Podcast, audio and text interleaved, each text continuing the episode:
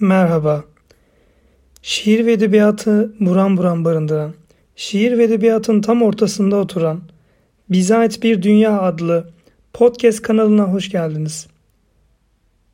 Yolculuğumuza devam ediyoruz. Sahibini arayan mektupların dördüncü mektubunu sizlerle paylaşacağım.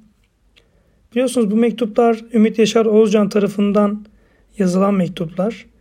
İsterseniz e, kime yazıldığı ile ilgili biraz bilgi almak isterseniz yine e, birinci bölümü açıp dinleyebilirsiniz. Orada birazcık aslında Ümit Yaşar Olcan kime yazdığı ile ilgili bilgi veriyor bizlere.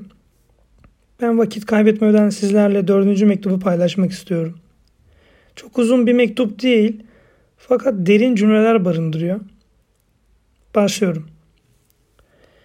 Senden hiç ayrılmamak vardı. Zamanı durdurmak, bütün saatleri parçalamak vardı. İsyan içindeydim. Neydi bu çaresizlik? Bizi çepçevre saran bu dört duvar neydi?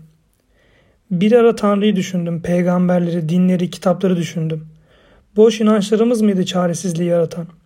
O bizim eserimiz miydi? Öyleyse neden bizden büyüktü, güçlüydü? Bunca yıl neyi aramış, kimi özlemiştim? Madem ki benim olmayacaktın neden seni karşıma çıkardılar? Kim yaptı bunu? Bu kötülükler kimin eseri? Tanrı'nın işi yok da bizi mi görsün? Öyleyse kime inanacağız? O kitaplar ki sabırdan bahsediyor ama ne kadar, nereye kadar? O dinler ki duadan bahsediyor. Kime, niçin ve ne zaman? O peygamberler hiç sevmediler mi? Ben sana inanıyorum kitaplara değil. Ben seni istiyorum dua değil, sabır değil. Artık gideceksin biliyorum. Vakit geç oldu. Yatakta izin kalacak. Havada kokun ve yastığın üzerinde bir iki tel saçlarından. Telaş içinde giymeye başlayacaksın. Çoraplarında eğrilik var diyeceğim. Düzelteceksin. Dudaklarını boyarken eğilip ensenden öpeceğim. İçin sevgiyle dolacak. Gözlerin ışıl ışıl. Üzülme üzülme diyeceksin. Yine geleceğim. Ya gelmezsen?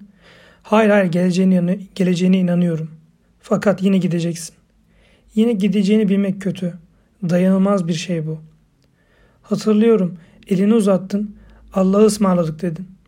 Gittin. Gözden kayboluncaya kadar baktım arkandan. Sonra kapıyı kapattım. Bir başka kapı açıldı yalnızlığa.